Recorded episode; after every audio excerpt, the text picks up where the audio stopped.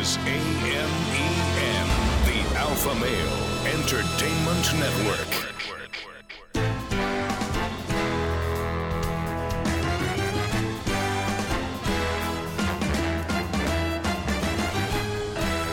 Broadcasting from Humidor 1A in the cigar city of Tampa, Florida.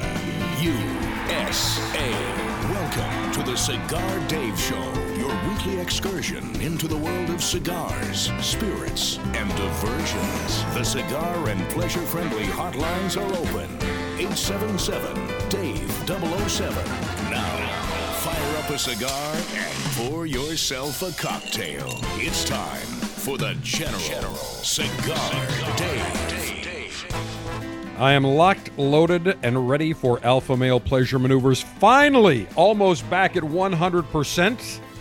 I will still not have a cigar today. Just want to be sure, want to make sure that the upper respiratory infection, bronchitis, totally gone. But I am back. I'm at like 99.99%. So we'll call it 100. We'll round up. Let's put it this way I'm in better shape than China Joe Biden right now. In fact, I just looked at the final results. I got more votes in the New Hampshire primary than Joe Biden. And I wasn't even running on the Democrat ticket. How pathetic is that? We'll talk about China Joe a little bit later on, as always. But we have a cornucopia of items that we will get to, including in the second hour. We'll be talking with Mark Blanton, a CES Consumer Electronics Show recap. We love our gadgets, we love our electronics. It's all about the alpha male lifestyle. Long Ash greetings and salutations. A Long Ash snappy salute semper delectatio. Always pleasure. Long live the alpha. Make America great again. Keep America great. Make masculinity great again. Screw the enemies of pleasure. As always, be sure to follow me social media. Go to cigardave.com. Upper right hand corner, you can see all the social media platforms Twitter at Cigar Dave Show, Facebook Cigar Dave. Please follow and like respectively. Last week, the weekend after the Super Bowl, I normally go into football depression. For like the first three, four weeks, I'm just, I cannot get out of my own way. It's just on Saturdays, Sundays, I'm used to having football, and you just get into that mode. You wake up on Saturday and Sunday, and you say to yourself, oh man, no football today. I'm getting out of my routine that I've gotten in since early September between college and NFL. Well, the good news last week, I did not have football depression because the XFL has started version 2.0. And I'm following and rooting for the Tampa Bay Vipers. Show the fangs. Huh, they didn't last week against the New York Guardians. They lost 23 to 3. Couldn't get out of their own way. Listen to this song. Ooh, Viper striking. The truth won't be tainted. We gotta tie up our laces. I hear the crowd see the faces. We can't be less than amazing. No, I will not lose. You cannot walk in these shoes.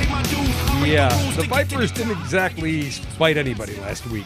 They lost 23 to 3 to the New York Football Guardians. You've heard of the New York Football Giants, the New York Football Guardians.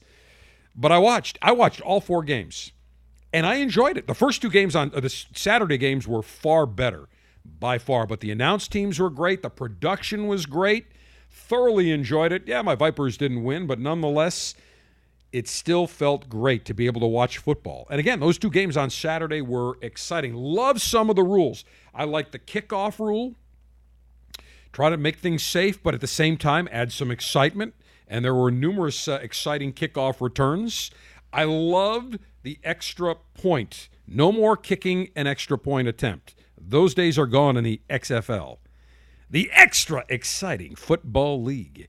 You can go for one, two, or three points. You've got to run it in, throw it in, but you can't kick it in. And I think you get it from the two yard line, the five, or the 10. And the farther you go back, the higher the, uh, the, the, the more points that you ultimately can score. But I enjoyed that. I love the 25 second clock. They kept things moving. They kept it happy, kept it snappy. I liked that. It wasn't lingering too long. I love the fact that you could hear the coaches during the game. The the announcers were interviewing the coaches, getting their thought process. You could also hear the coaches sending in the plays. And what's cool is all the the position, the the receivers, the backs, the quarterback, they all heard the play at the same time. I don't know if the linemen did or not, but it really accelerated. I don't think the linemen did. I think Linemen did just not, the, Sergeant the, Steve? The skill players. That's what I thought, uh, which doesn't make sense. I would figure they would give it to everybody so that everybody knows the call. But I really liked hearing what was going on, and I liked the pace of play. I just thought that was great. Uh, just in general, I thought overall they did a very nice job, and the attendance was good. The TV ratings were good. ABC did a great job, slash ESPN. Fox, Kurt Menefee, normally the studio host for the NFL on Fox, they have him out for one of the games. He was great. Really enjoyed it all the way around. Different, unique, mark my words, the NFL, the National Football League, will copy much from the XFL. And I would like to see the Spring League go because it will give players who do not make the 53 man roster, who do not make the practice squad, it will allow them to showcase their talents. And I can tell you that there are NFL scouts already watching the XFL games. No ifs, ands, or buts. That is absolutely happening and going to happen. And when you think about the USFL way back 25 years ago, there are some damn good players that came out of the USFL and good coaches. Jim Mora, playoffs, playoffs.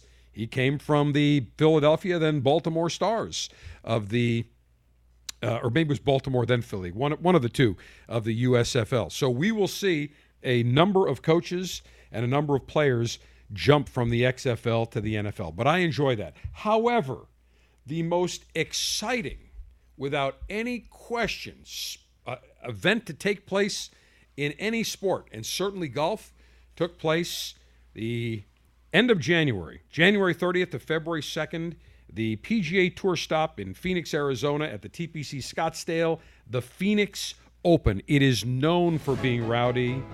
As we listen to the CBS theme music, you get into Jim character. Hello, friends, and welcome to CBS's coverage of the Phoenix Open. But as I get ready to talk about this story in the Phoenix Open, this music, while good, is not as good as the PGA on CBS theme from the great Yanni.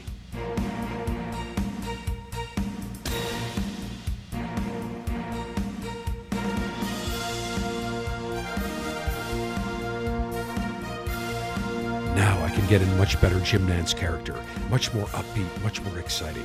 Hello, friends, and let me tell you about the most exciting thing to happen at a golf tournament since the founding of the game of golf in 1457 back in Scotland. At the rowdy 16th green, where there are numerous stands surrounding the green, an unnamed woman, bodacious, very large, artificially enhanced fun bags, I might must say. She was so excited to be in the stands, so excited to see all the players come in that she wanted to show her appreciation not just to all the players, but to the other fans, especially the male fans sitting around her. And so this woman, while Webb Simpson, the ultimate winner of the Phoenix Open, was putting, she decided to get up and flash her very large, ample, massive CC inflated bosoms, her breast areas, her fun bags. And oh my, what an exciting time it was. She went right, she went left, and then Webb Simpson caught it and tried to keep his composure but couldn't. Cracked a large smile, and I believe he missed his putt, although he did win the Phoenix Open. The video is going viral on social media. We will post that at cigardave.com and post that on social media. Her exposing of her massive fun bags was greeted by huge applause. One crowd member yelling, He's dying, he's dying. He's supposed to putt when talking about Webb Simpson. And then after he missed the putt, spectators said, Of course, no wonder he missed the putt. He was distracted, as you would be too. This woman, without any question, nice brunette, on a scale of 1 to 10, I would absolutely have to rate her probably a 9.25. But the boobs, the rack, major rackage and stackage, outstanding. A 10. It was absolute breast perfection. Again, the most exciting thing to ever happen at a golf tournament since the founding of golf in 1457. And as I said, with a bodacious rack like that, she absolutely should flaunt it. She was performing a public service, showing quite the bangable babe. And let's face it, a lot of golf tournaments can be a little boring. I would like to see more of this at golf tournaments. I would like to see more excitement. And you won't find that at the Masters. Hello, friends. Jim Nantz here at Amen Corner. As we look at the hallowed grounds of Augusta National, I am overwhelmed with emotion, with joy. In fact, it's so overwhelming I have to wipe a tear from my eye. But we're ready for the premier tournament in the game of golf, a tournament like none other, with history, an incredible many years of golf immortality that takes place here at Augusta National. And I can only tell you the excitement that I have after the tournament wraps up, being able to walk into Butler Cabin on my knees, preparing to fillet and kiss the ass of the current Augusta National president. There is a much younger president now, not as stiff, but I do recall the so many years that I was on my knees, kissing the ass and filleting the great Hootie Johnson. And I will never forget his famous words to me. Well, Jim, it is such a pleasure to have you back here at Augusta National at Butler Cabin for our historic tournament and our presentation of the green jacket and the trophy to our esteemed winner. Jim, I so much look forward to you every year getting on your knees and kissing my southern ass, my cracker ass and filleting me and doing anything you can, speaking in that very low voice, doing everything you can to make sure CBS gets that contract another year. Because as you know, here at Augusta National, our Masters tournament, our contracts are year to year. We have no long term contracts. And we know that CBS doesn't make much money on the tournament, but it is, of course, prestigious. And it allows me, Hootie Johnson, to be able to speak to America and speak to the world as only I can with my southern cracker accent. Jim, back to you. Thank you so much, Hootie, for those incredibly wise words. And I speak for everyone at CBS. We'll kiss your ass and every other board member for as long as it takes to make sure we get the Masters Tournament every year. Jim Nantz, so long, friends, from Augusta National. Ah, yes, the Augusta National Masters coming up. Anytime I can take a swipe at Jim Nantz, I mean, the melodrama is just so sappy and just so ridiculous. And I don't know how I got on that golf tangent, but in any event, I would I would love to see that woman who bared her ample decolletage and rackageal area. I would love to see that happen at Mas- the Masters. In fact, the board of directors, the average age is death. They probably would keel over if they already weren't keeled and six feet under. In any event, all right. Enough with the fun. Let's take take on the enemies of pleasure here. Joaquin Phoenix, Hollywood star, was uh, in The Joker, won all sorts of awards. Pardon me. In fact, let me take a little sip of my freshly brewed coffee here to make sure that my vocal cords and my throat are properly lubricated, or as Hootie Johnson would say, to make sure they're properly lubricated. Here we go. Oh my, that is good. Co- is that Folgers, General? It is very good coffee. No, Hootie, it's not Folgers. It's freshly ground. Okay, much better. my vocal cords are soothed. Joaquin Phoenix of the Joker fame. It is award season. The international, you you name it, the People's Choice Awards, the Oscars, the the we give you an award because we feel like giving you an award show. You name it. Like for the last six weeks, all you see is awards. And of course, Joaquin Phoenix doing his part for the environment by wearing. I almost have a tear coming to my eye. I'm so overwhelmed with emotion for the sacrifice that Joaquin Phoenix is making. Oh, let me let me compose myself here. Joaquin Phoenix announced at the just before the People's Choice Awards he would wear the same tuxedo for every one of the award shows during award season this year, which I think extends into March. I mean, the sacrifice Joaquin Phoenix is making, wearing the same tuxedo. My, th- this man should be put on a pedestal. This man should be given a huge monument for the sacrifice that he is making. Additionally, Joaquin Phoenix has shamed all the various award shows into serving plant based menus to show their commitment to supporting the planet. So the Oscar nominees luncheon was vegan, plant based. And this he feels is doing his part because by not eating meat or poultry or fish, they're using less. They're, they're, they're, they're, they're taking away less of the resources and less, less uh, uh, carbon, CO2 going into the environment. All absolute poppycock. So, meanwhile, while Joaquin is doing a huge sacrifice by wearing the same tuxedo and making everyone eat eat tofu and all sorts of other plant garbage, dandelions, and other weeds for lunch, I guarantee you he's being chauffeured around in a SUV, which I have no problem with. I will guarantee you that he flies privately. I will guarantee you that he has no problem living in large homes using massive amounts of fossil fuels. But remember, it's do as I say, not as I do. Well, he won an Oscar. This I don't even know what he won it for, but he won it this week. And here is an excerpt from his speech. And talk about a guy who's a wackadoodle, cuckoo for cocoa puffs. I present Joaquin Phoenix. I think that we've become very disconnected from the natural world. And many of us, what we're guilty of is an egocentric worldview, the belief that we're the center of the universe. We go into the natural world and we plunder it for its resources.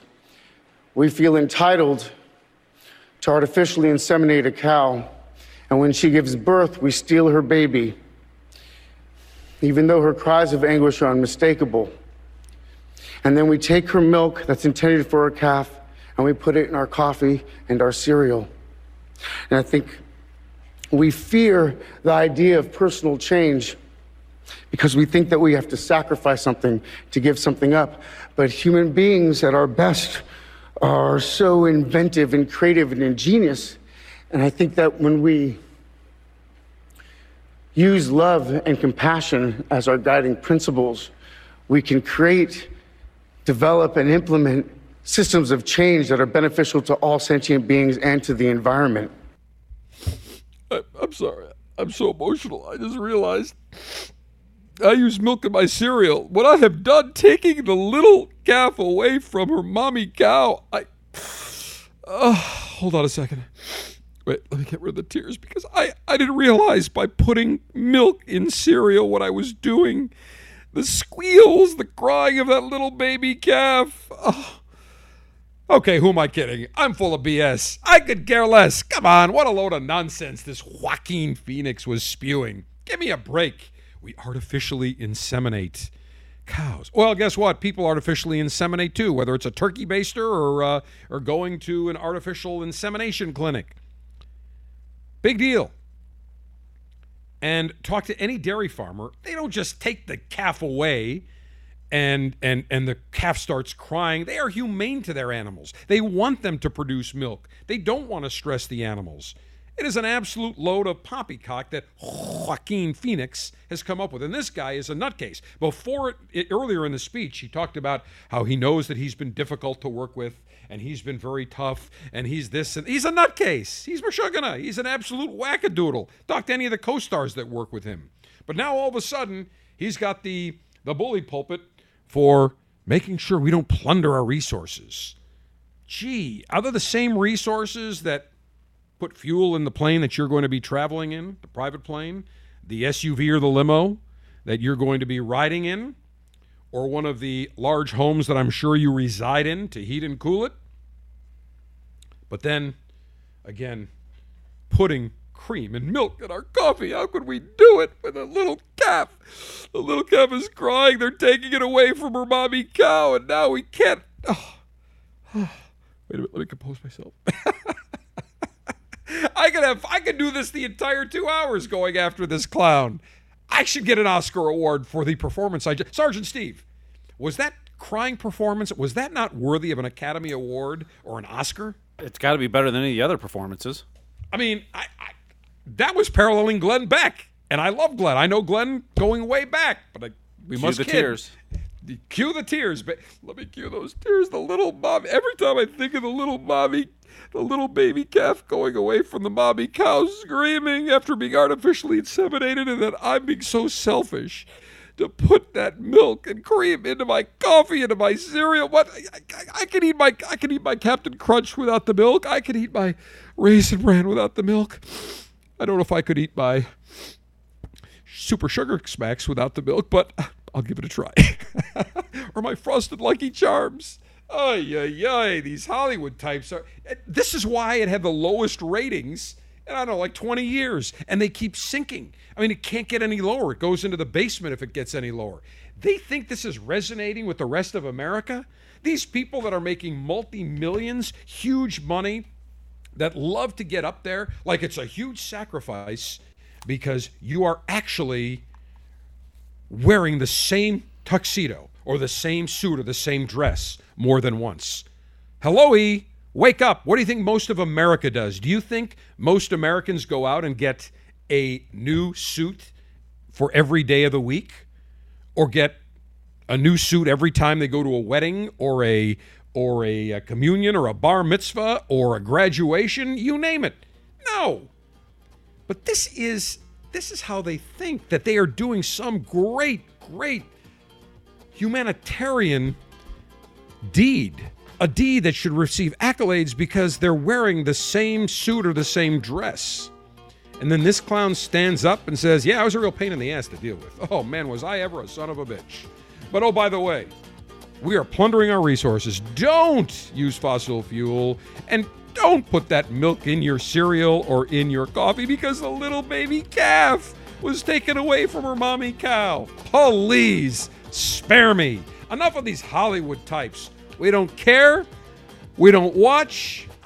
As far as I'm concerned, they don't exist. Screw them. They are part of the enemies of pleasure. The General is now on Instagram. Follow him for pictures of the latest cigars, libations, and what he's enjoying during the show. that could be interesting, and we'll have to block out some faces. Go to Instagram and search Cigar Dave.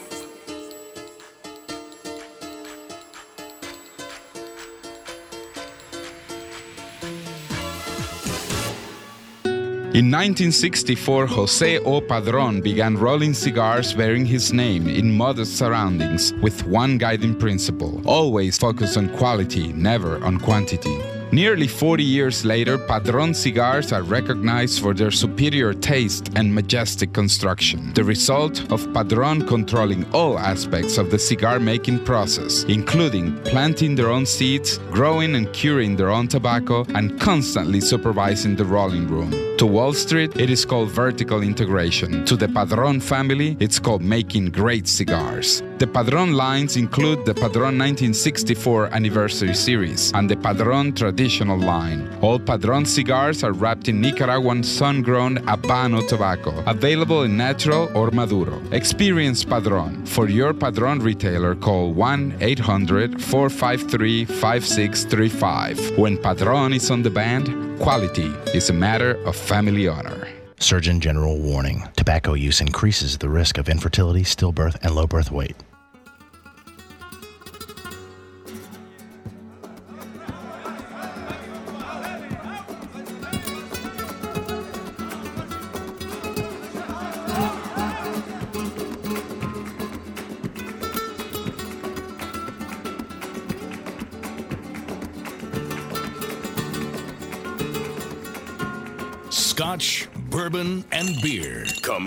Thirst quenching libationary maneuvers.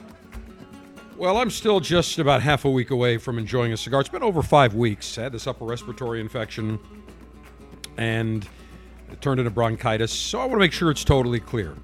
Don't want to jeopardize getting another cough again. I want to make sure it's out of my system. So today we will just conduct the national libation ceremony. Litation will pick up next week. By then, be six weeks ready to enjoy a cigar. And here's the thing I will be so ready to enjoy that cigar and savor every note of that cigar. It'll be it'll be a special treat. But I was in the mood for wine. Normally, I enjoy some scotch or some bourbon, uh, even some rum, but this week I'm in the mood for something different, something that I normally do not drink, and that would be a white wine. I've selected a Chardonnay, and something that's not expensive. I've selected the Radius Chardonnay. Now, Radius, based in Washington State, they're known for making numerous wines. Their red blend is probably their most popular, but they also have a reserve Cabernet, Cabernet Sauvignon. They've got a Cab, a Merlot. That red blend, as I mentioned, very, very popular, and it doesn't break the bank. This Chardonnay suggested retail is $9.99, and they source wa- uh, grapes from Washington and California. You're not going to break the bank. Now, would this be the type of wine that you would want to serve at a very special occasion? No, but is this a great summer wine, a great wine to have at a party that people can enjoy without going crazy? That's in the 9, 10, 11 dollar category? And the answer is absolutely. It's very, very pleasant. For the price, you can't go wrong. So I've had the Radius Red Blend, but never the Chardonnay, so I picked up a bottle and I've got it right here and I'm using my let me just pour a little bit here. Now here's the thing is that I use my Coravin, so I don't have to go and essentially open the entire bottle. Yeah, it's not an expensive bottle, but why open it and then a few days later it's going to turn? There's no need to do that. So essentially what I do is I use my Coravin system and I will gently pour here. Okay. All right, and it comes out slowly. There we go. Okay, fantastic. So I'm going to put that there. And I'm going to swirl it around. It has a very nice, almost apple cider color, golden color. Mm. Some great aroma of oak and spice as I swirl it around in my my special wine glass here. Very, very pleasant. So let me say cheers. Take a sip. Mmm. Very nice. Wow. Some apples, some pear. Very clean. I would consider this to be medium bodied. Not a lot of warmth going down, but that's not the point. A little bit of flavor of the toasted oak. Very nice. Let me take another sip here. Mm. Lovely. So I will enjoy this Radius Chardonnay throughout the rest of the show. Again, 10 bucks. Can't go wrong. Don't be afraid when you go and look at wine to select wines that are not necessarily super high priced. Many people think, oh, I got to stay in the 20, 30, 40 dollar category or else it's not going to be good. It's not the case. Not the case in any way, shape, or form. Some of the best wines are not overly expensive. I love Conundrum Red, Conundrum White. You're looking probably in the $18 a bottle, but this is 10. Can't go wrong. And here's what I suggest. Always uh, buy a decanter. If you're serving wine at a party, nobody knows what it is. Pour it in a decanter, let it breathe a little bit, and chances are most people are going to look and say, "Wow, this is fantastic. This is great. What kind of wine is this?" A special wine that I'm able to purchase from a vineyard in Washington state. That's all you need to tell people. Most people do not know. It's incredible. You will see people, same thing with cigars. They think they've got to go buy a $20 cigar. Yet a 5, $6 cigar, $7 cigar can be just as pleasurable. Don't confuse price with quality. All right, so now that my the libation is properly poured as I take another sip, mm. The enemies of pleasure are after us. They're after those of us that enjoy cigars, spirits, our steaks, plastic bags. They're after us. Piers Morgan, who you'll recall had a show, took over for Larry. Hi, this is Larry King on CNN. Wichita, hello. Piers Morgan, the Brit. Piers the Brit. Oh, speaking of the Brit, a happy birthday to The colonel in charge of the European Theater of Operations, Colonel Mick the Brit, his birthday is tomorrow. So, a very happy birthday to him from everyone here stateside, from everyone at the Alpha Male Entertainment Network, the Cigar Dave Show, and of course, all of our alphas and lieutenants across America. Mick the Brit, a very happy birthday. Hopefully, he will have his harem over to properly service him for birthday maneuvers. But Piers Morgan, his fellow Brit, likes an occasional cigar. He smokes cigars four or five times a year, special occasions. He posted a picture on social media of him smoking a cigar. And I don't know if it was, there's one picture of him when he was wearing a top hat. I don't know if he was at a horse race. There's another one where he was casual. But he posted a picture, apparently, of him smoking a cigar during lunch. And it looks as almost like he's in Cuba. And by the way, as I look, Piers, you need a manicure. It's not looking good. You need a shave. And you need a facial because I can see the blackheads in your nose. It's not good. Not good at all.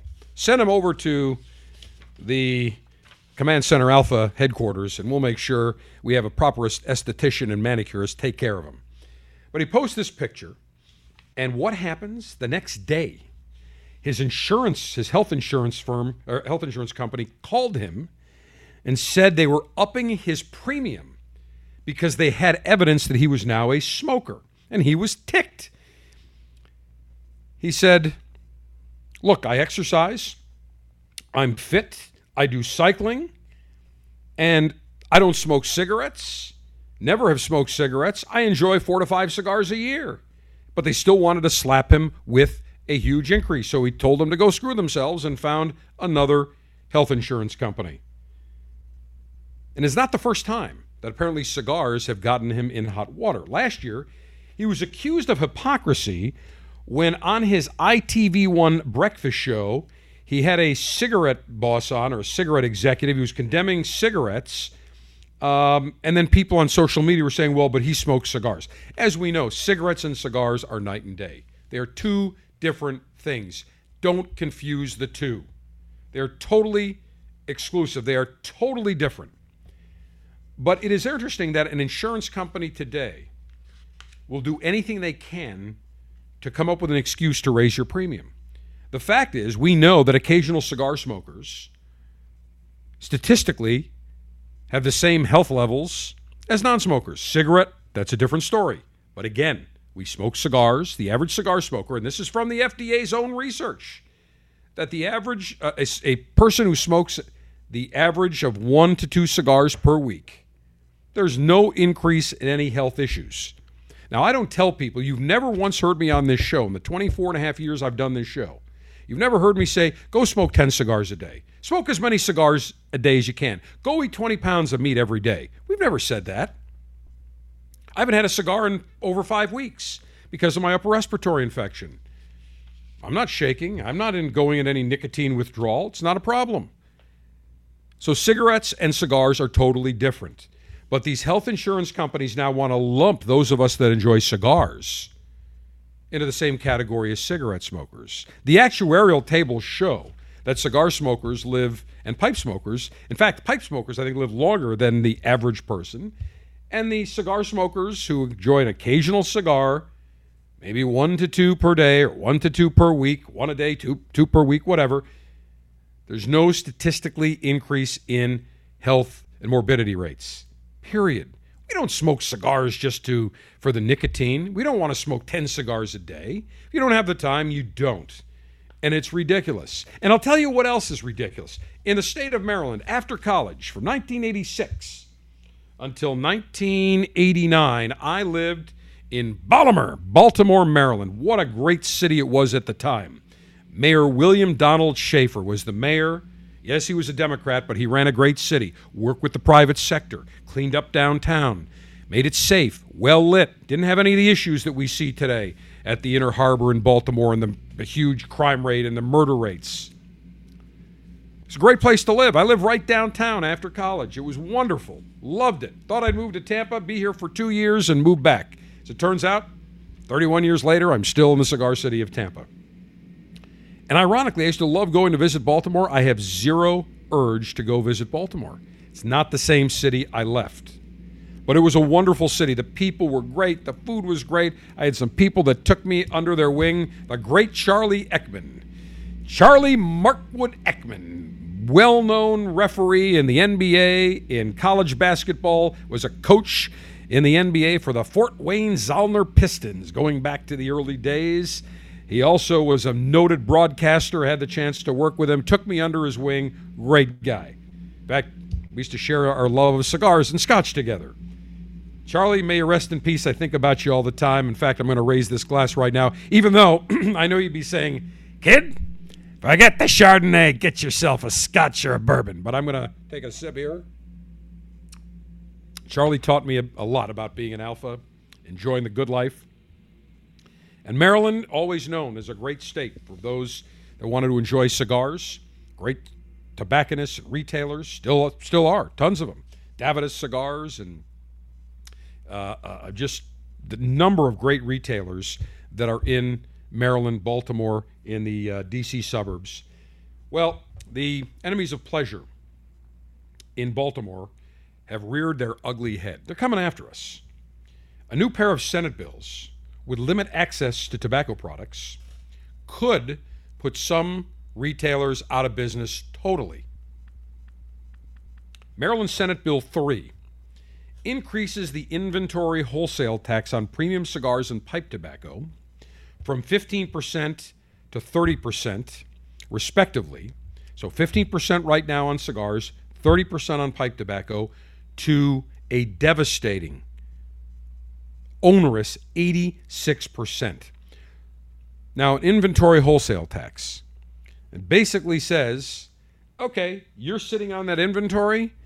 We're going to charge you. We are going to, at the end of every year, we are going to put a tax on the fact that you have inventory. That's why most, in many states that do have inventory or floor taxes, what they try to do at the end of every year is clear out their shelves, clear out the inventory as much as they can. They'd rather sell the cigars they have at close to their wholesale costs than have to pay 15, 30% tax, or in this case, what they want to raise it to is 86%. Again, it's an onerous tax. In addition, House Bill 3, Senate Bill 233 could ban the sale of all tobacco products if passed, because what they are saying, and then they uh, potentially could eliminate premium cigars and pipe tobacco based on the taste or smell of a product. So, what they are putting, the language that is being put in, how would this directly affect premium cigars, even though premium cigars are not flavored? I mean, Drew Estate, some of their cigars, their acids are. But most premium cigars, 99.5% of cigars, premium cigars, are not flavored in any way, shape, or form. But they're saying that if a tobacco product, including cigars, would have the taste or smell of fruit, mint, candy, or other non tobacco flavors, or have a certain smell or taste or presumptive evidence that they're flavored tobacco products, they could make them illegal for sale. It's not bad enough that the enemies of pleasure want to raise the tobacco purchase age from 18 to 21. The very same people that are telling you that we need to lower the voting age from 18 to 16 because 16 year olds are smart enough to make informed decisions when it comes to voting, but they're not smart enough at 18 to decide whether or not they want to have a glass of wine, beer, or a cigar. The hypocrisy runs rampant. But all you need is some bureaucrat to say, well, that premium cigar, that Arturo Fuente, that Padron 1926 series, that Rocky Patel Edge, that Perdomo Habano, eh, you know what? It does have a certain smell and there's presumptive evidence that it has a smell of something that's flavored. And then all of a sudden, they could make that illegal. Very dangerous territory. What have I always said about the enemies of pleasure? Encroachment. They start off like cockroaches. You first see a cockroach in your house and you figure, okay, there's maybe one cockroach. Okay, no big deal. You stomp it out, that's the end of it. Next thing you know, you see two more, then three more, then four more, then you have to have the exterminator every month. And even with the exterminator, you'll still see a few now and then. It's the same thing with the enemies of pleasure. They are like cockroaches. Oh, and in fact, I think I think you can hear Baron, Pendragon's Royal Baron, my canine security detail. As soon as I mention the enemies of pleasure, he goes crazy. Good boy, Baron. Don't worry, there's no enemies of pleasure. We have made sure within a one mile radius we're okay. See, he's looking. As soon as I say enemies of pleasure, the tail is up. He starts barking. Good boy, Baron. Always good to be watching for the enemies of pleasure. But they're like cockroaches. They come in incrementalism. It's okay, Baron. Baron, come here. Come here. There's no enemies of pleasure. Mike Bloomberg is not anywhere near the Sunshine State or the Cigar City. Come here, buddy. It's okay. Good boy. Good to protect. Good to protect all the alphas from the enemies of pleasure. Very good. And the Democrats and the libs. Good boy. I should give him a treat right now. I really should. I should go over and give him some chicken chips. But I don't want to leave my microphone position. Good boy, Baron. Good job, buddy. All right. So these enemies of pleasure are like cockroaches. What they do, and it's all about incrementalism. They first come under the guise of we just want to eliminate smoking just in restaurants. That's all. That's all we want. And so they get their way. Then they come in and say, we just want to eliminate. Now it's worked so well in, in indoor restaurants and buildings. Now we think there should be no outdoor patios that are cigar or smoking friendly. And then they get their way there. Now they've got their foot in the door. Then they say, you know, it's worked so well not having indoor smoking and the the smoking bans on outdoor patios at restaurants and bars, we ought to extend it to sidewalks and then extend it to parks and golf courses and all public streets. They never stop. They're like the cockroaches that you want to whack once, but you can't. They keep rearing their ugly heads. Mark my words. They're thrilled that the tobacco age went from 18 to 21, but they're not satisfied. Oh, they're thrilled it went to 21 if you don't think they're going to now try to raise it to 25, think again. Listen to what I'm saying. Mark it down. On Saturday, February 15th, the day after Valentine's Day. And by the way, I forgot to mention Valentine's Day last weekend to Cigar Mother and Cigar Sister. A happy belated Valentine's Day to them. Cigar Mother and Cigar Sister. But they're not going to be happy until they totally prohibit the sale of any tobacco products. So it's going to go from 18 to purchase tobacco to 21. They're going to start a campaign to raise it to 25, then 30. There's a proposal in Hawaii where that they wanted to you essentially uh, I think you had to be I think uh, uh, a uh, hundred or 95 years old to be able to purchase tobacco products. They, that's how how just onerous and how ridiculous these people think, these enemies of pleasure. They don't care about personal freedom, but yet these are the same people saying we need to have 16 year olds voting. These are the same people that are saying, oh, wait a minute, I have the right to choose. Okay, fine. I don't want to get into anybody's personal life. That's not up to me. But by the same token, do not come into my personal life and tell me or a an adult who's 18 that they can't purchase a cigar or that I can't have a cigar no matter what my age. We all hear about freedom of choice. I believe in freedom of choice freedom to enjoy a libation, freedom to enjoy a cigar, freedom to have a harem, freedom to live your life in peace without the enemies of pleasure bureaucrats up your tuchus. So if they want to lower the, the voting age from 18 to 16, I say fine. Okay, then by the same token, let's lower the drinking age to 16. Let's lower the age to purchase tobacco to 16. All the same things. What's good for the goose is good for the gander. But I'm telling you right now, there will be a movement to raise the tobacco purchase age to 25. Quick timeout. We shall continue.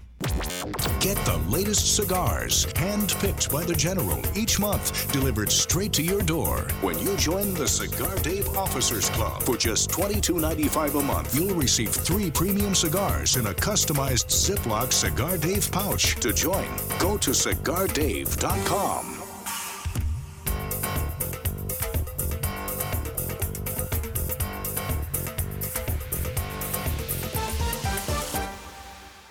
America is under attack. Basic freedoms, privileges, and acts that we would normally take for granted are disappearing each day, including the simple ability to enjoy a cigar. This is Glynn Loope, Executive Director of Cigar Rights of America, CRA.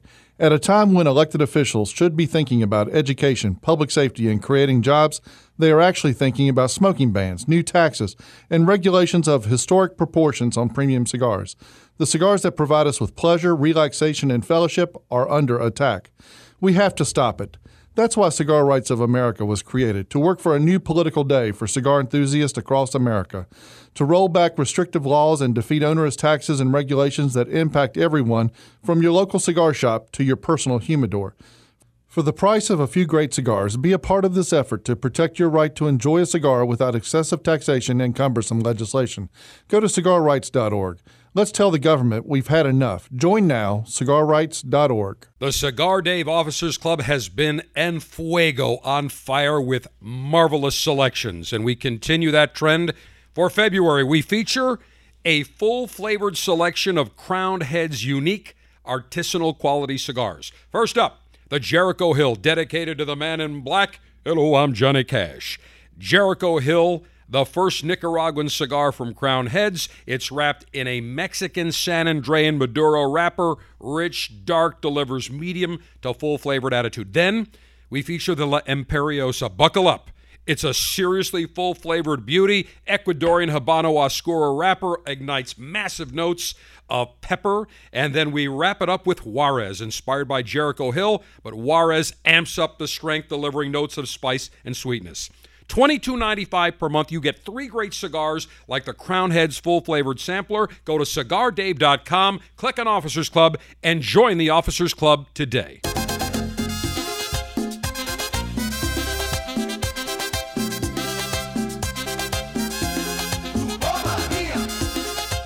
The Westminster Dog Show, 144th Westminster Dog Show, took place earlier this week. I am irate. Siba a black standard poodle was named best in show. I'm sorry. First of all, I'm looking at this poodle. This is the butt. Not only was the handler butt ugly, but so was the dog. This dog looks like, I'm not kidding you, like a baboon or an ape. It's got this big hair around in the face. Like if you look at a baboon or an ape in the zoo, that's what you would see on this thing. Ugly, ugly, ugly. And Daniel the Golden Retriever, who was the fan favorite, was snubbed you know Golden Retrievers never won the Westminster Dog Show? As far as I'm concerned, Pendragon's Royal Baron, Puppy Baron, who will be two next month, he would have kicked the ass of every one of those dogs. He is far better looking, far more regal, and far smarter. Right, Baron? And he's trained to hunt and destroy the enemies of pleasure and secure the compound from all enemies. Ugly Dog. We'll post this at cigardave.com and social media. But I love one of the uh, one of the other finalists named Bourbon, a hound. What a great name. Baron, you are the champion, buddy. Mark Blanton, our resident uh, tech guru and owner of the Humidor store in the Cigar City, will join us next hour as we talk about the Consumer Electronics Show, the CES review. Next hour. Stay there. This is AMEN, the Alpha Male Entertainment Network.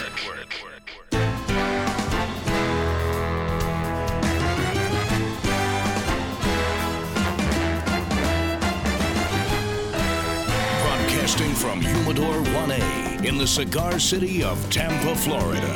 USA. Welcome to the Cigar Dave Show, your weekly excursion into the world of cigars, spirits, and diversions. The cigar and pleasure friendly hotlines are open. 877 Dave 007. Now, fire up a cigar and pour yourself a cocktail. It's time for the General, General Cigar, Dave.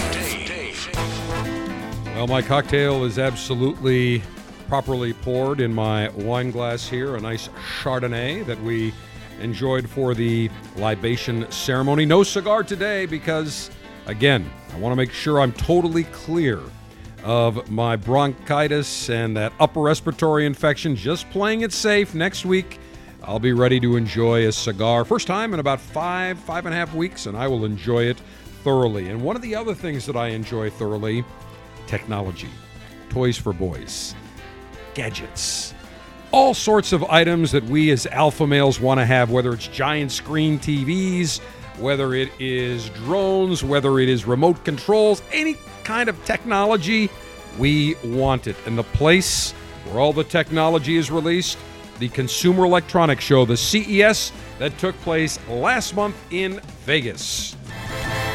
And we welcome you back to hour number two. Don't forget, follow me on social media. Just go to cigardave.com, upper right hand corner, Twitter, Facebook, Instagram. Twitter always on at Cigar Dave Show, Facebook, Cigar Dave.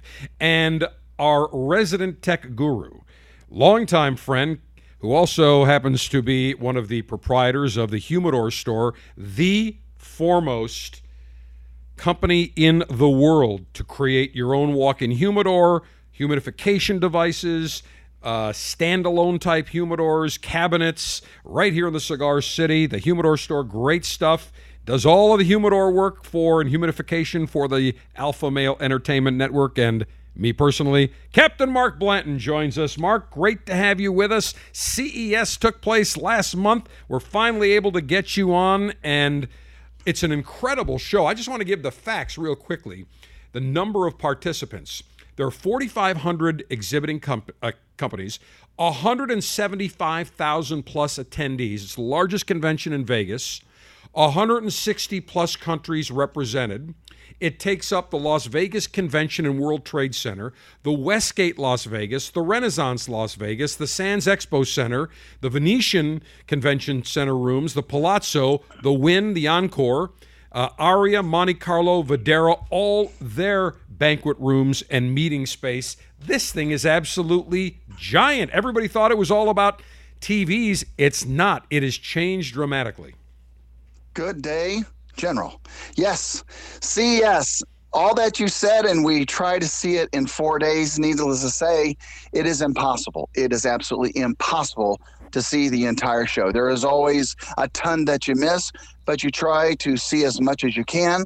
I treat it kind of like a flea market. I go to each and every single booth, whether it's something I'm interested or not, because I want to see exactly what they're offering and what's new out there. This year, um, we the show goes from a Tuesday to Friday is how it works. We always arrive in there on Monday mornings because on Monday evenings there's always some kind of keynote speaker that kind of starts the show off, and we never want to miss that.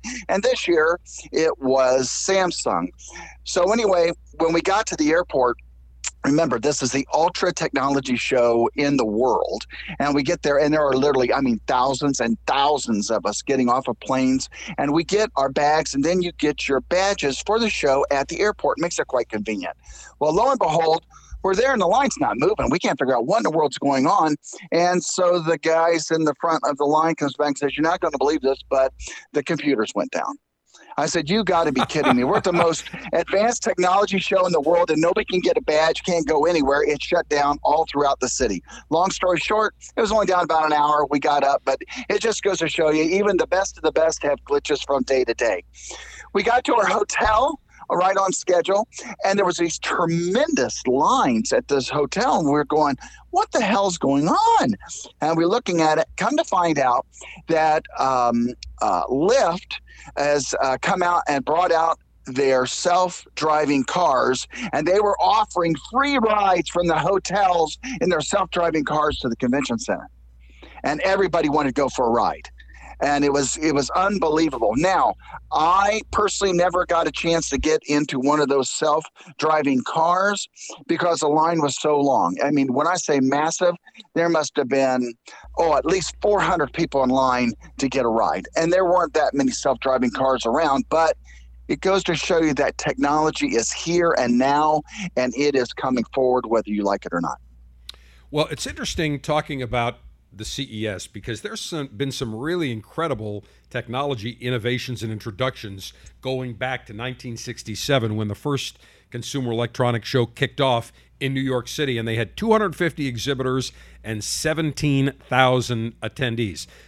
And this is some wild technology when you think about this. Technology that we, at the time, was state of the art, we used all the time, much of which has gone by the wayside. 1970, the first VCR was introduced. And I remember as a kid, probably maybe around 1977, 78, when the Betamax first came, and then there was the VHS.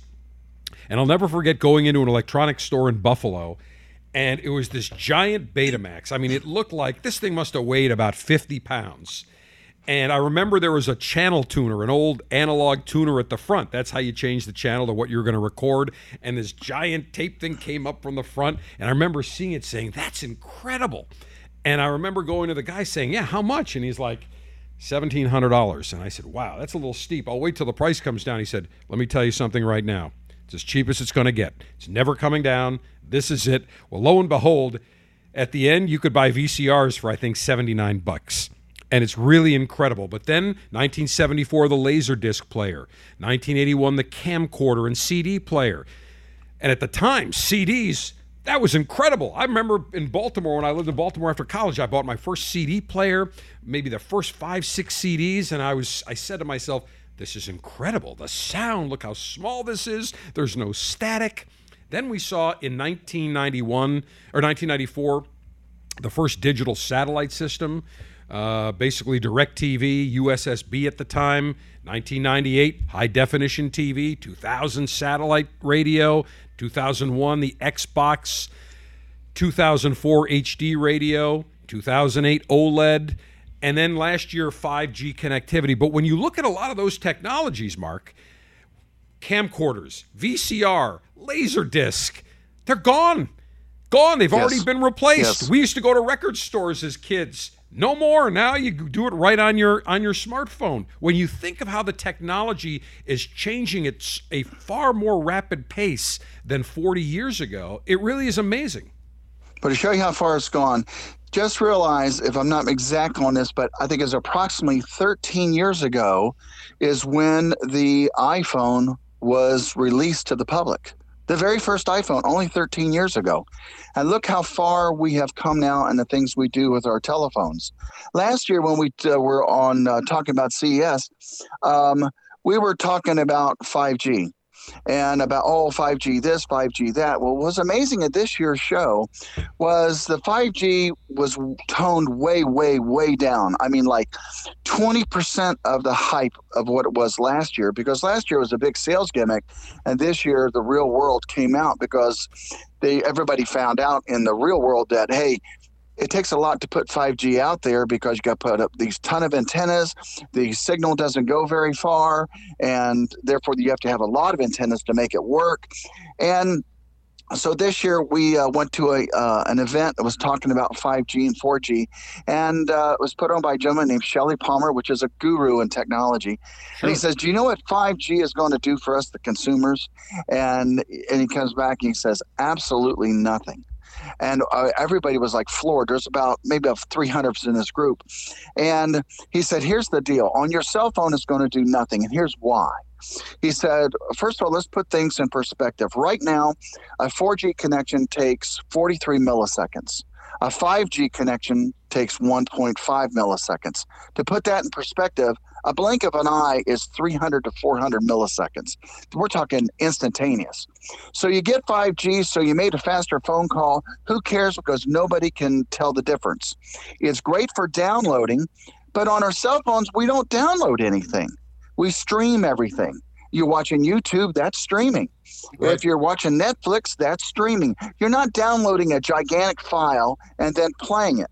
So, where it's going to really help out at is the people in business have an antenna on the outside of your business, and then everything inside your business will run on 5G and super high speed.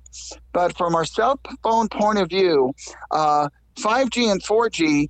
Um, it's really not it's really not there and i don't look for it to be there at least in the next five to six years. And the reason is is when you don't get 5g is automatically going to divert to 4g now remember last year before any of this started coming out they said only a 5g phone can run 5g and only 4g can run 4g well, that true that proved out to be unfounded because a 5G phone will uh, uh, downgrade to a 4G automatically when it can't get the 5G signal. Um, 5G signal does not go through walls, weather. Uh, if a if a tree branch blows in front of the antenna, it degrades the signal. So this 5G is way, way, way different than 4G in quality and being able to reach us, you know, on our cell phones. I mean, let's face this: we travel around the country. You'll get some places where you have difficult time with cell service. I've even dropped down in some areas 3G. I didn't even know 3G even existed.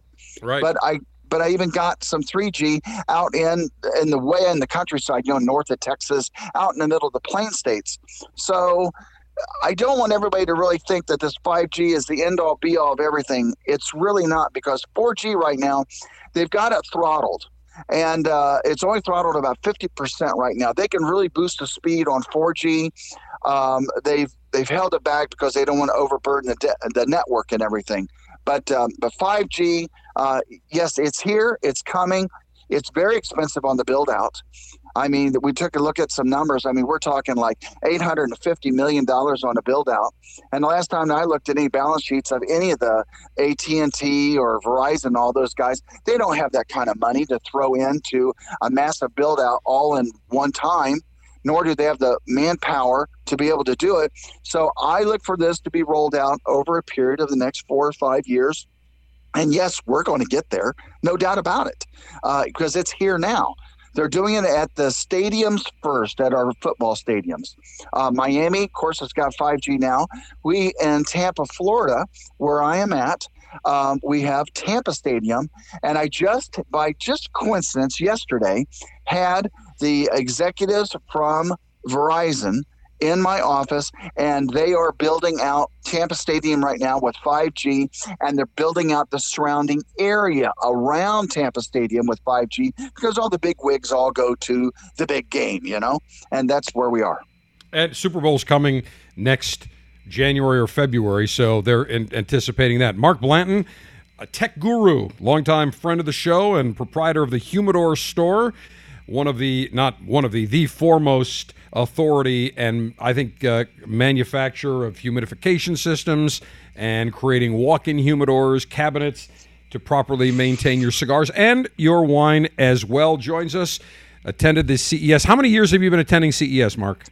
Right now, I think this is my 15th year, if I'm not mistaken. I quit keeping track. I'm getting old, and but I've been going a very, very long time, and I sure have seen a lot of technology change in my day.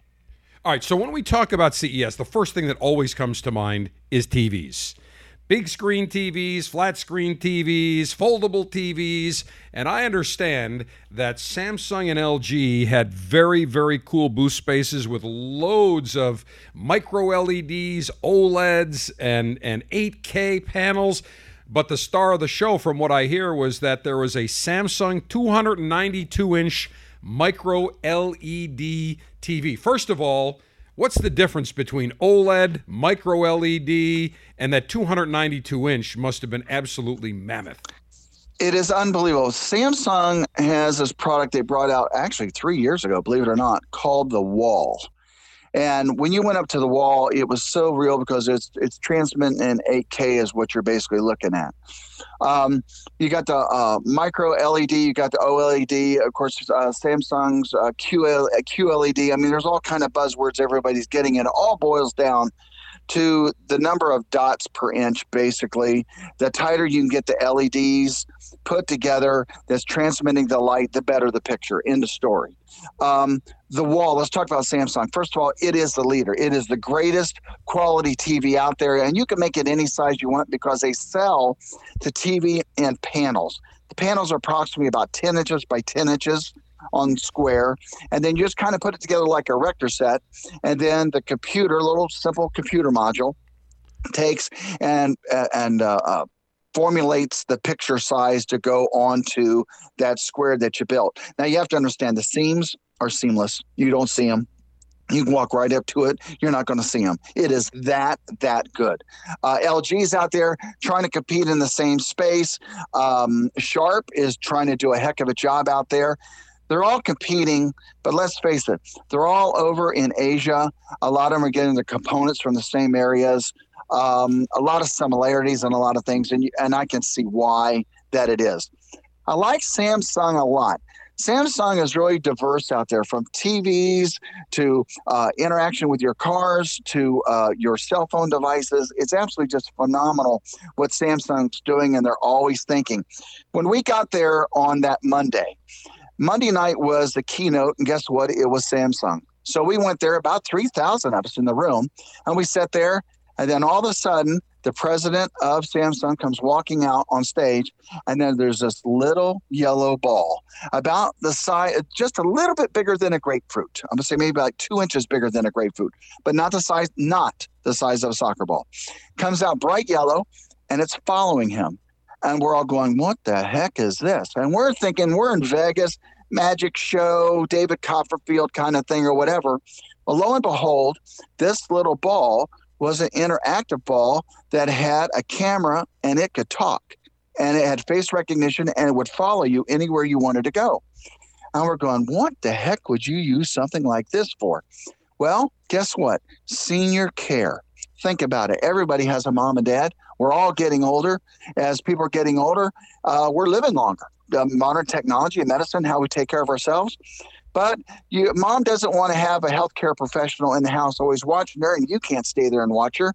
This little ball called Ballie, B A L L I E. You can go on YouTube, look it up. It's unbelievable. You can see the exact presentation that I was sitting at because they were filming it. And this little ball will follow your mom or dad or dog or children or whatever you want to do around the house. Stay under the chairs where it's not in the middle of the room or anything. And you'll be able to look at it on your cell phone to see if your mom's okay, is the kids okay, and everything. You can communicate through it. It can communicate back to you. If your mom or dad were to fall accidentally, it has sensors to know that your mom fell. It knows to automatically call you on your cell phone, give you a picture. It has the ability to turn around and call 911. It is unbelievable what it can do. And again, Samsung the leader out there on this. But this is first generation. I mean, this is brand, brand new. Think where it's going to be in five years. But and they were saying instead of having these cameras all over the house to look to see how your kids are doing or your mom's doing, just have this little ball follow it around. And it it's the darndest thing I've ever seen. Well, it's interesting. I'm watching a video on it right now. It really is incredible. So, a couple of couple of questions I would have. Number one, what if you live in a two story or multi story home and you've got stairs? Do you have to have one of these on each? On each yes, floor? you do. Will- we okay. we asked that question. We said, "How's it going to go up the stairs?" And they said, "Well, it can go down, but it can't go up." Now, how about on And so- carpet? Will it work on carpet? yes, yes, works on carpet with no problem. Then the other question Um, people will have is, of course, security. We've now, you know, there's Ring and there's all these other doorbells, and now it's coming out that the footage is not encrypted, that employees of the various doorbell companies, whether it's Amazon or Google, can tap into this. They're dealing with uh, uh, very various police departments and not telling people. So privacy is always an issue as well. Have they addressed what kind of security? Will there be uh, an encrypted video feed or wherever it's available so that people can't just automatically go in and watch what you're doing randomly? They realize they've got a problem. They know they have to address it. Um, it's being talked about, but specifics are not being talked about. That really bothers me a lot. Um, it's almost like uh, if you develop a new lock, there's going to be a new locksmith knows how to unlock that lock. So it's going to be a cat and mouse chase from this point forward. It'll never end. And I always tell everybody, I said, look, one, if you are putting cameras in and you're starting to broadcast that information out, I said, that's really dangerous because the world can break in and see it. Here you are on Facebook and you're telling somebody, I'm going to the mountains to, for vacation. Well, there the burglars can see, okay, he's going to the mountains. The next thing you know, well, I can look at his camera feed and I can see if there's anybody home. Uh, It's really scary where it's going, and you need to take a little bit of self responsibility for your own security and use some common sense here because you just never know who's looking in that camera. All right, we've got about a minute and a half in this segment, Mark. Let's uh, highlight another uh, exciting product that came out of CES. Um, the one thing that I was really impressed with when I went to the Samsung booth is I've been waiting to see it, got my hands on it. It was the new Samsung Fold, the phone. That's the big thing out there now. The the Samsung Fold, nineteen hundred eighty bucks. Let me tell you what, I was expecting something kind of cheap and not really nice. Uh, if it was like a, a Samsung Note where you could take notes on it, uh, you had me at hello. It is going to turn the cell phone into a business device, and everybody's out there chasing this. I mean, look, uh, Huawei's got the Mate X. Of course, it's only available over in China, but of course, you got the motor. Uh, I mean, the Motorola Razr Flip. So there's all kind of new designs coming out on cell phones. We'll be chasing that to the end of time. But the flip technology and the flexible screen technology, it is there and it's getting literally better by the year. And do not discount this Samsung Fold. It is the cast meow, in my opinion, when it comes to cell phones, because you have a cell phone and you open it up and you have a mini tablet. It's unbelievable. Well, the price is going to have to come down because 1900 bucks is or 1800 bucks is pretty stiff. But with technology, we've seen technology prices come down on a regular basis, especially as I remember LED TVs and, and HD TVs, how expensive they were. Now, three, four, five, six, seven hundred dollars, you get the brand new, you know, top of the line, state of the art. Mark Blanton, our red, uh, uh, red, uh, uh resident tech guru, also owner of the Humidor store is our guest as we are exploring everything that occurred at the CES. There's technology, there's a whole bunch of other items. We'll continue with Mark around the corner. Check out the all new CigarDave.com. Get info on the cigars and libations the General enjoys during the show. Get recipes from the Pooch Pit and drink cocktails too. You can listen to the show on our 24 7 stream or download the latest podcast to listen to anytime. Get it all at CigarDave.com.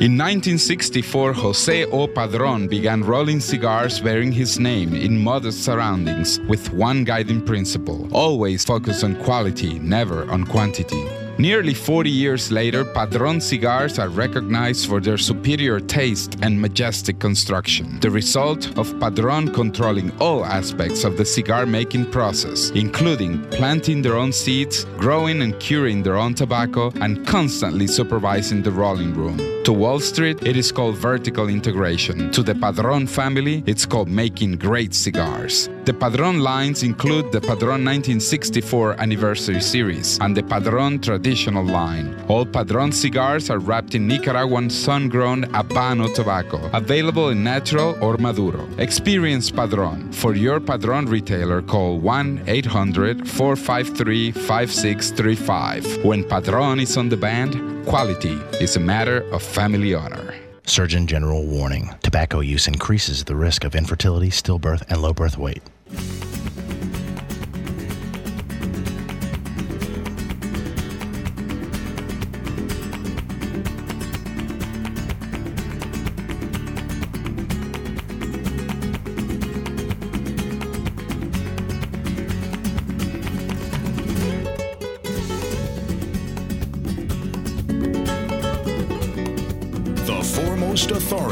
On cigars, spirits, diversions, and the good life. The General, Cigar Dave. We have to include technology, gadgets, all sorts of other alpha male goodies in there as well. The Consumer Electronics Show took place mid January. We're finally getting around to talking about it with Mark Blanton, our resident tech guru, also the proprietor of the Humidor store in the Cigar City. And they are the foremost authority on humidification when it comes to your cigars or proper cooling for your wine. They have built, and Mark, I've seen, I've been over to the humidor store, and I remember when you would go to the cigar retailers conventions, you would build a giant walk in humidor that you would actually tear down and build on the show floor. Absolutely incredible. You've done everything from a small cabinet all the way up to a giant walk in humidor, very alpha male kind of uh, man cave, as well as a lot of retailers across the country that you've also built out their humidification devices and their displays. So great stuff for anybody, really, whether you want just a small cabinet or something absolutely massive into your house. Absolutely. The uh, the small walk-in has really taken off. I mean, I have to say that's probably about 70% of our business right now. What people like about it is if they move or they want to grow it, it's all modular. And so we just send you extra pieces to make it bigger. You want to take it to a new home, no big deal. You just take it apart. It just put together with bolts and wing nuts. And it comes with air and humidification and, and LED lights and everything you want. It's a turnkey system, really super simple. And what we've taken that same concept now, getting ready to release it just in about a month from now, is we got the same thing for your wine, a portable wine cellar. And uh, this is going to do incredible. We've had all kind of interest from all the major retailers out there because they want to be able to sell this to their customers because everybody has wine. And as you start collecting wine, you like to have your own little private wine cellar. And we have the ability to make it a pure wine cellar for you, or we can have a little mix, a little wine cellar and humidor combined. Well, one of the, the things that I loved that you showed me was, and, and a lot of people may go in, buy a house, and they may not plan on staying there forever, but to go out and build a custom made room where you've got wood paneling on the walls and you know you're really the ceiling. And once you build it you can't take it with you but you solve that problem the way that you can actually take a room measure a room and you can basically create a a walk-in type of humidor man cave experience. But if somebody moves or gets a bigger house or downsizes they can take the the entire room with them for all practical purposes Absolutely. It's really simple to take apart. It takes about three to four hours to take it apart and about three to four hours to put it together. All you need is a screwdriver and a pair of pliers is all you need. All the connections are LED is, is basically a barrel connector. You just plug and play is how the whole thing works. Uh, and you just need a 110 volt socket for it to uh, to work on the air conditioning. We just upgraded that, and now you don't even need a drain anymore because it gets rid of the moisture. Anything that it would happen to collect, it evaporates into the air.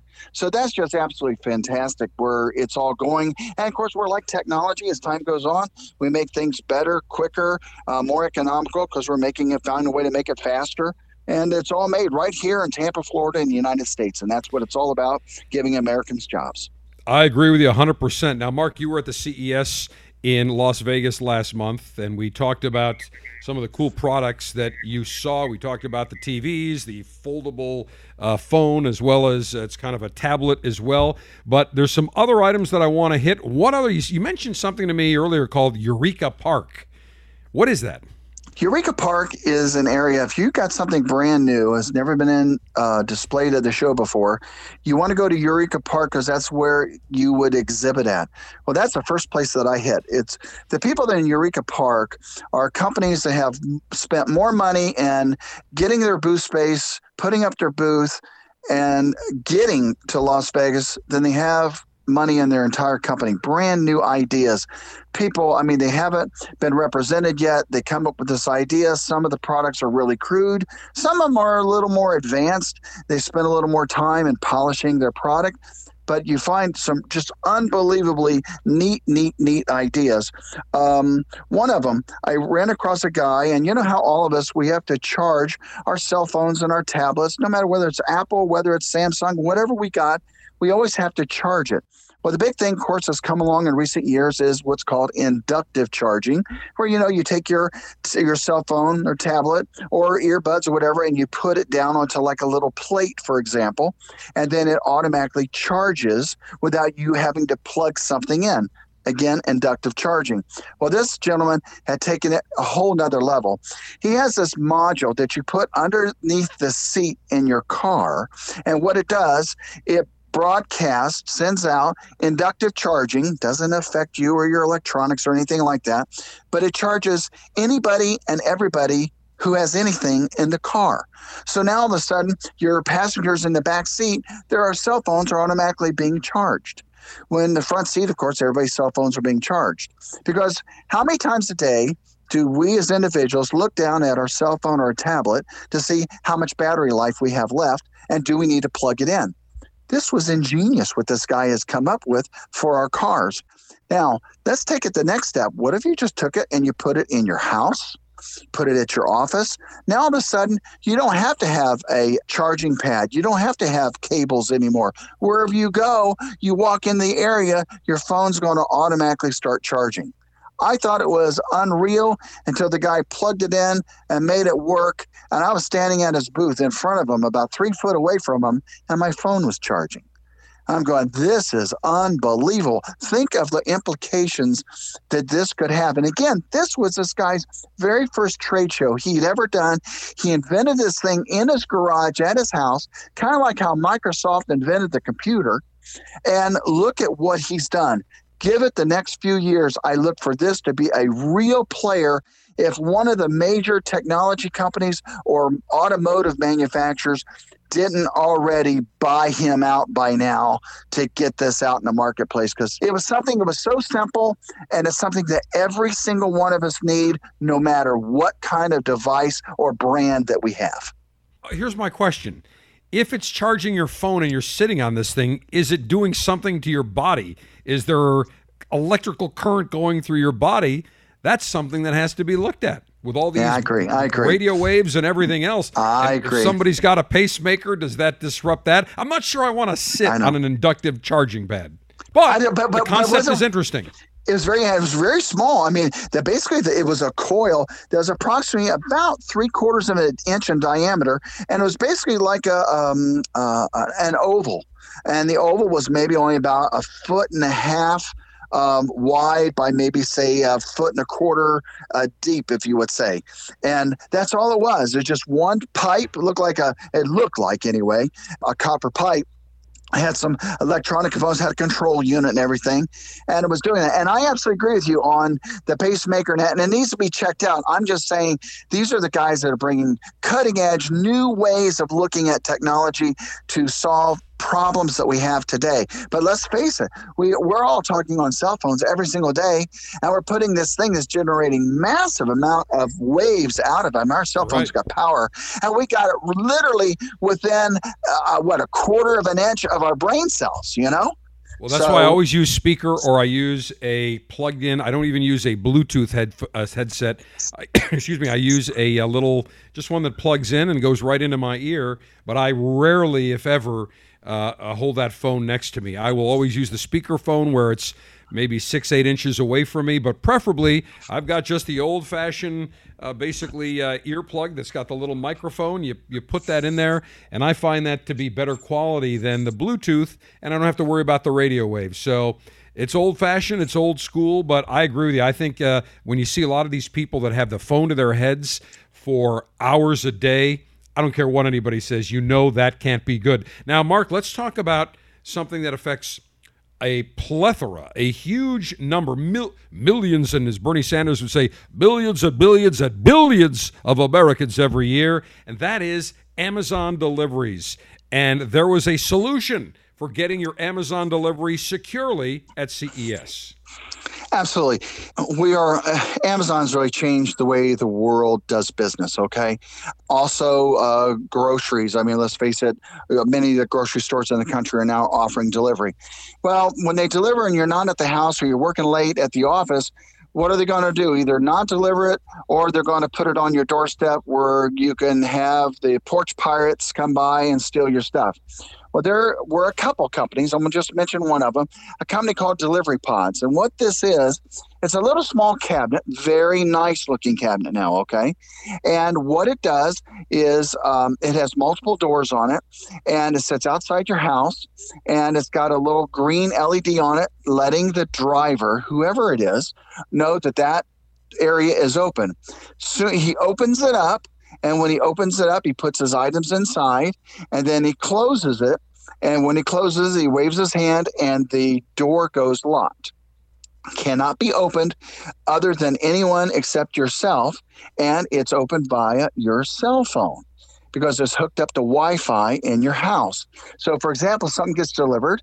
Let's say your kids get home early or a friend gets there, and you go, Hey, um, that what your uh, package was delivered today. And he goes, Oh, yeah. And well, here, I'll unlock it. And he goes out front, and things unlocked, and you can get your items out and it's good to go again for the next delivery.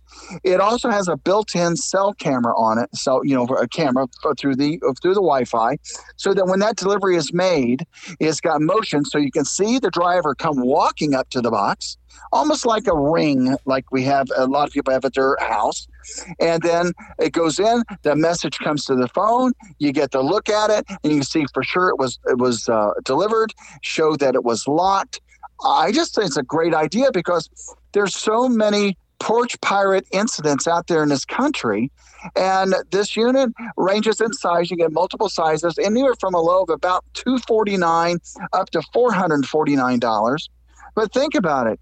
If you get things stolen, say you had a, I don't know, say a Samsung watch delivered, for example, uh, that's 350 bucks. And if someone turns around and and steals it off your porch, you're chasing. Well, did it get delivered? And of course, Amazon says yes. Here's the picture of it, but you're the one out the money because someone's the one that stole it from you. They didn't steal it from Amazon. And that goes for any kind of deliveries, whether it's UPS, the mail service, or whatever. It's a nice way to be able to lock something up on a delivery, know that it's delivered. But the real neat thing about it was you're at the office, somebody's at the house, you can unlock it for anybody at any time. You can even be at the office. You can be on the other side of the world for that matter because of the internet. And you can unlock it and you can see somebody unlocking it, making sure they got it. And it's all being recorded. Just phenomenal idea. So simple, but it's something that solves a current day problem that we have.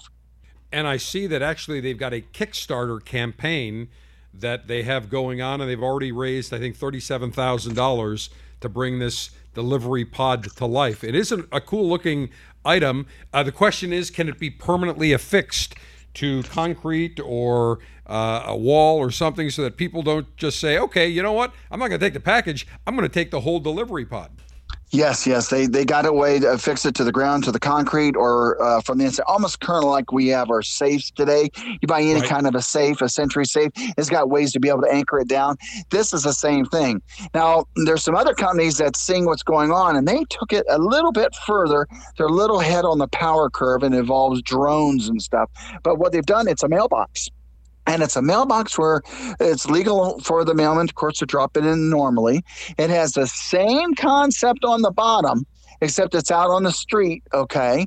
And then it's got a flat top on it, and it's where future deliveries from drones can land on it and drop their packages, and the packages go inside the lockbox. So it's a much more advanced. I'm going, well, we're really not there today on it. Great idea. Glad you got it. But current uh, deal, everybody's dropping our packages, most of us anyway, at our front door. And that's where I thought this little delivery box would really come in handy. And I do plan on getting one. Very cool. Mark Blanton, our resident tech guru, is our guest talking about the Consumer Electronics Show, all the goodies, gadgets released a month ago. Our final and concluding segment of this edition of the Cigar Dave Show comes your way next. Never miss a minute of the show when you download the Cigar Dave mobile app for Apple, Android, and Kindle devices. You can listen to our 24 7 continuous stream of the latest show or download the recent podcasts to listen to anytime on your mobile device. Get the Cigar Dave mobile app in the App Store. Search Cigar Dave.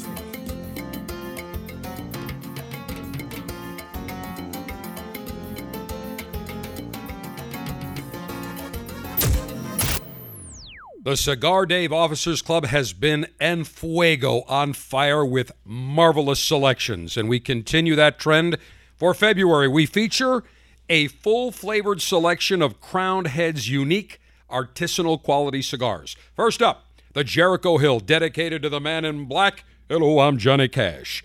Jericho Hill the first Nicaraguan cigar from Crowned Heads. It's wrapped in a Mexican San Andrean Maduro wrapper. Rich, dark, delivers medium to full flavored attitude. Then we feature the La Imperiosa. Buckle up. It's a seriously full flavored beauty. Ecuadorian Habano Oscuro wrapper ignites massive notes of pepper. And then we wrap it up with Juarez, inspired by Jericho Hill, but Juarez amps up the strength, delivering notes of spice and sweetness.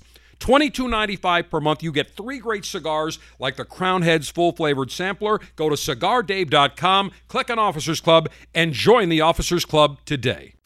Hi, this is Rocky Patel. I'm here with my brother Nish and my cousin Nimish, and we're talking cigars.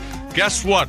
They want me to vote on what my favorite cigar is. It's tough, but I'm gonna go with the Decade. I love it. It's rich, decadent, and smooth. Rocky, you know what? The Decade's a great cigar. But the 15th anniversary, that's the cigar. That celebrated your 15 years in business, and I gotta tell you, it's my favorite. You know what, Nish and Rocky, you both are wrong. The best cigar is Freedom by Rocky Patel. This cigar delivers a lot of spice, a lot of flavor, and in my opinion, it's the best cigar we make. As usual, we can't agree. But guess what? There's a great cigar for everyone. I promise you, nobody works harder than we do to make you a great quality cigar.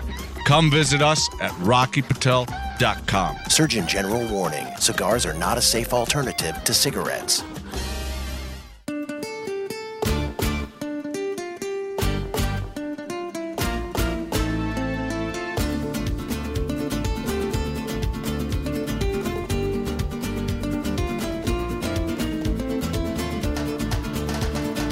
Defending your rights to life, liberty, and the pursuit of pleasure. It's the General Cigar Dave.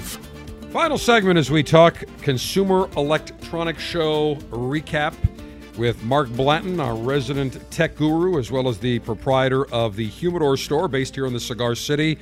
Great humidification, custom made humidors, anything from a cabinet all the way to a walk in man cave type of humidor. Mark, it's interesting because the CES was always geared towards consumer electronics, but a few years ago, the auto manufacturers started to display their cars and technology. And I understand there were two concept cars that were uh, or made their debut at this year's CES a month ago. Yeah, there. Uh, that's the thing. We on North Hall uh, at the Las Vegas Convention Center. There are a lot of new concept cars. There just wasn't to most of the manufacturers brought their new concept cars there. The one thing about the concept cars, they're they're way out there showing all the latest technology, new styles. It's it's really radical. But it's like if any of us have gone to the car shows, they always have the concept cars there but we never see that in real world. It never really comes out. Where the rest of the show, you'll see the Samsung TVs and all the other stuff that's out there. That's getting ready to come out in the next year. And what you see is what you get. But over on the concept side with the cars, what you see is not what you're going to get. You might get a fraction of it. They're just getting what kind of response they can get back from it. And that's that's what's kind of disappointing. I go through there and I look at that and I'm very impressed with a lot of things that they're doing. But I go, that's great. The only time I'm going to see it is here at CES. And that's, I don't really focus on that really heavy because we're not going to see it. I want I want stuff that I can touch. I'm a I'm a gadget guy. I love my toys. I want to touch it. Don't just show me something and never give it to me. Well, but you never know. Some of the technology may end up in cars down the road. So the Sony Vision S and the Mercedes 2020 concept car, we may not see all the technology, but there could be some bits and pieces. Now, I understand that there was a, a heavy focus on electric scooters and electric bikes. This is where there really been some serious advances, uh, and this is uh, what you see is what you're going to get that's out there. Um, they've taken the uh, motorbikes now, and of course, the engines are so small with such a high torque value, and the battery technology is just dramatically improving. And because you're not having to pull this big chunk of fiberglass, plastic, metal, whatever you're pulling if it's electric car around, they're getting some serious mileage out of this. I'm talking five and 600 miles out of a battery charge. Unbelievable. And uh, normal looking motorcycle, normal looking scooters, uh, I'm telling you, the day of the combustion engine, at least on the small scooter, I, I see its end coming without a doubt. I mean, let's face it. What is it? Volvo, they have uh, announced, what is it? They have stopped making all combustion engines now, I guess, for their cars. And there's several car manufacturers that are getting away from the combustion engine and going to all electric. Thank goodness for Elon Musk at Tesla leading the pack. Well, here, here's my my issue with that. You can every car manufacturer can say today we're going to eliminate the combustion engine, we're going all electric. That brings up another problem. You have to recharge the batteries in the electric cars, and that will absolutely if everybody converted to an electric car tomorrow, the current electric grid, utility grid in the United States couldn't handle it. You need more power generation, and how do you generate power? Right now, the number one new method of power generation is natural gas. Tough building a nuclear plant, forget coal. So you're going to have to use a fossil fuel to power the power uh, station that will then send the electric current to various homes and businesses. So it's not such an easy thing, and everybody thinks it's going to be a, a, magic pill, a magic wand that's going to just come over the auto industry. It's not going to happen. It's it's I, I don't think it's practical in certain instances. Yes, but if everybody were to convert tomorrow, it's just not practical. And you and I are aviators. We're pilots. I haven't seen any electrically powered uh, a, a large aircraft and even smaller aircraft just yet. There's some smaller ones, but I don't see an A320 being powered by electric engines anytime soon. That's absolutely correct. It's a you uh, you don't get something for nothing in this world. Uh, you want the electric, you're going to have to create the electric, and you're going to have to burn some kind of fossil fuel to create that electric. Um, I was just saying the way that it looks, what's out there in the marketplace now, everybody's pu- pushing for electric, and uh, and I don't see it turning off anytime soon. Oh no, they're still going to push for it. There's no doubt about it. And uh, again, now you've got to go out and build the power stations that can send all that electricity to various homes. So when you are charging your electric car, your electric scooter, or your electric airplane, you've got the juice to do it. Well, Mark, we appreciate you joining us as always, giving us the CES recap. We look forward to it uh, every year. And I think I've got to go out and get one of those Samsung 262 inch uh, Oh. uh, uh, super LED TVs. Boy, I'll tell you what, think of the number of sports games you could put on that. That would be fantastic. Well, Mark, we appreciate it again. Our resident tech guru, proprietor of the Humidor store. We'll see you out at the Sun and Fun Air Show in a couple of months. Absolutely. We'll see you there, sir. Sounds great. Cigar Dave, the General, saying, May your humidor always be full. Mayor Cutter always be sharp. Mayor Ashby extra, extra long. Semper Delectatio. Always pleasure. Long live the Alpha. Make masculinity great again. Keep America great. Long live the Alpha as always. And to all those enemies of pleasure coming after our cigars, our spirits, our dames, our harems, our electronics, stay the hell away.